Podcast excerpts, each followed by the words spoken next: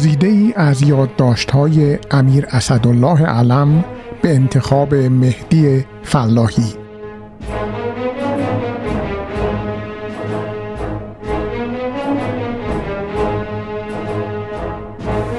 پنجشنبه هفت اسفند 1354 صبح مقدار زیادی به کارهای جاری رسیدم.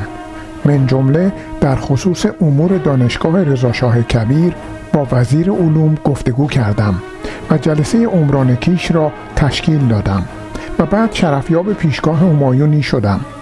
گزارش سفیر شاهنشاه در عمان را عرض کردم.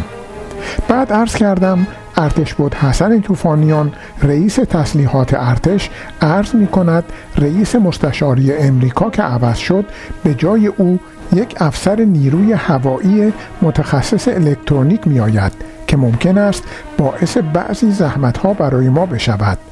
اما خودم ندانستم چرا چون این هم افسر نیروی هوایی است و ما قبل او هم افسر نیروی هوایی بود و چون مقرر است هر دفعه از نیروی سگانه امریکا یکی بیاید خوب است با آمدن این شخص شاهنشاه مخالفت فرمایند. فکری کرده فرمودند به ما که هنوز کسی پیشنهادی نداده است. من عرض کردم قاعدتا باید وسیله غلام به عرض برسد که هنوز خبری نداریم. بعد عرض کردم رئیس شرکت امریکایی جنرال داینامیک برای فروش هواپیماهای F-16 و دریافت قیمت آن با نفت در تهران است. آیا اجازه میفرمایند شرفیاب شود؟ فرمودند ولی بیاید. مذاکرات با سفیر اسرائیل را عرض کردم. که چه اطلاعات دقیقی از داخل امریکا و تمام شخصیت های آنجا دارند.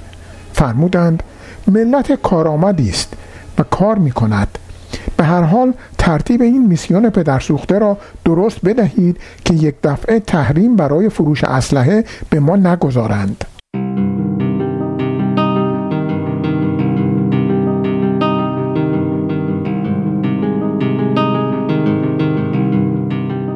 عرض کردم.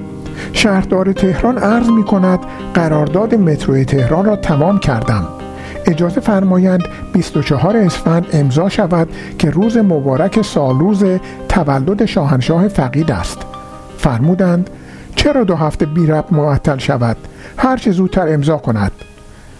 بعد با خوشحالی مرخص شدم چون حال شاهنشاه خوب بود. به کارهای جاری رسیدم. بعد از ظهر چند ساعتی با دختر خانم فرانسوی که مهمان من بود ولی به علت کسالت شاهنشاه موفق نشد زیارتشان کند گذراندم. شب تمام کار کردم. عریضه ای حضور شاهنشاه عرض کردم. جوابهایی که فرمودند اینجا می‌گذارم. مطلب اول همان مطلب دیشب طوفانیان است که نوشتم مطلب دوم شخصی است که کتاب به قلم شاهنشاه را می نویسد که به زودی منتشر خواهد شد. مهمان هم همین دختر خانم است که امشب چند ساعتی با او گذراندم.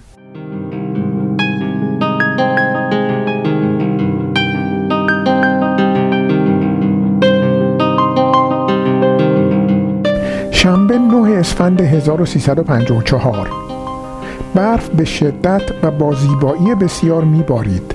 فرمودند کاش امروز به عنوان استراحت به کیش می رفتیم و این مهمان های تازه وارد را هم می بردیم ولی لابد شما آمادگی ندارید. عرض کردم اگر اراده بفرمایید همه چیز حاضر است. بعد فکری فرمودند فرمودند نه شاید بهتر باشد بمانیم.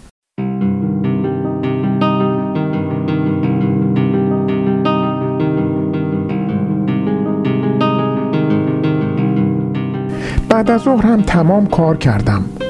با علی دشتی راجع به کتابی که می نویسد یک ساعت کار کردم. با مخبر رادیو تلویزیون های امریکا دو و نیم ساعت با لژیون خدمتگزاران بشر یک ساعت و نیم. واقعا خسته و درمانده شدم. ولی شام را با دختر خانم ایرانی خوردم که بسیار خوب بود. چیزی که هست بعد از شام به جای اینکه موزیک گوش کنم ناچار بودم کارهای فردا را آماده کنم. ولی به هر حال شبی بی سر گذشت و بی توقع بیجا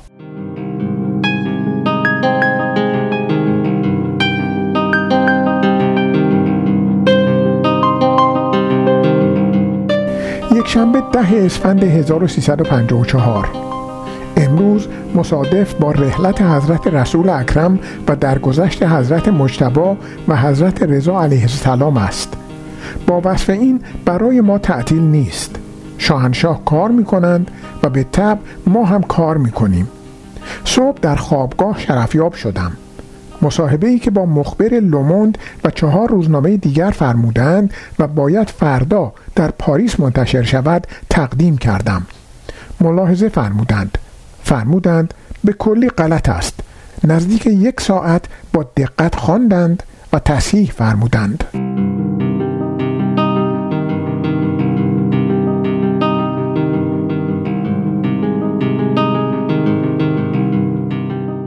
راجع به تغییر تاریخ شمسی گزارش نهایی را عرض کردم که تاریخ شاهنشاهی بشود. شاهنشاه به این کار علاقه دارند زیرا که خود مرد تاریخ خود تاریخ و محول تاریخ است و می‌خواهد که مبدع تاریخ هم بشود و حق هم با اوست. عرض کردم تکیه ما باید بر تاریخ هجری باشد که از لحاظ مذهبی مورد قبول است. ولی از لحاظ ملی این تاریخ شمسی اختراع یکی از خلفای اوموی است برای گرفتن باج از ایران و بی جهت در سابق ما آن را تاریخ ملی کرده ایم. ولی چون در زمان شاهنشاه فقید قانونی شده باید حالا دو مجلس قانون بگذرانند و تاریخ شاهنشاهی را جایگزین کنند. فرمودند پیش از عید قطعا این کار بشود. توضیح برخلاف نوشته علم تاریخ خورشیدی یا شمسی که پیش از اسلام در ایران متداول بود پس از اسلام نیز از سوی زرتشتیان و همچنین مردم مازندران به کار برده می‌شد. در پایان سال تاجگذاری کوروش مبدع تاریخ و جایگزین هجری شمسی شد نخست قرار بود که سال 1300 تبدیل به 2500 شود و به این ترتیب کاربرد تغییر تاریخ آسان باشد ولی با کمی دستکاری سال آغاز سلطنت شاه 1320 را برابر 2500 گرفتند و در نتیجه 35 سال پادشاهی او 2535 شد.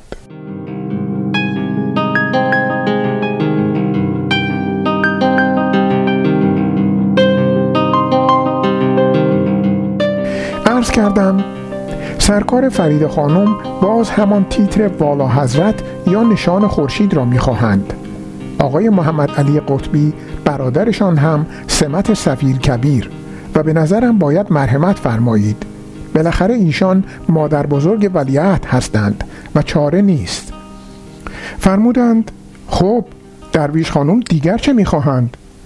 فرمودند چیزی که به من زجر می دهد این است که به ظاهر می گویند نمی خواهم و درویش هستم و در باطن این همه اصرار. عرض کردم فکر می کنم به اولیا حضرت هم عرض می کنند منتها ایشان به شاهنشاه چیزی نمی گویند فرمودند آخر من همیشه دست بالا را گرفته و در این زمینه و این حرکات مسخرهشان کردم دیگر چیزی نمی‌گویند.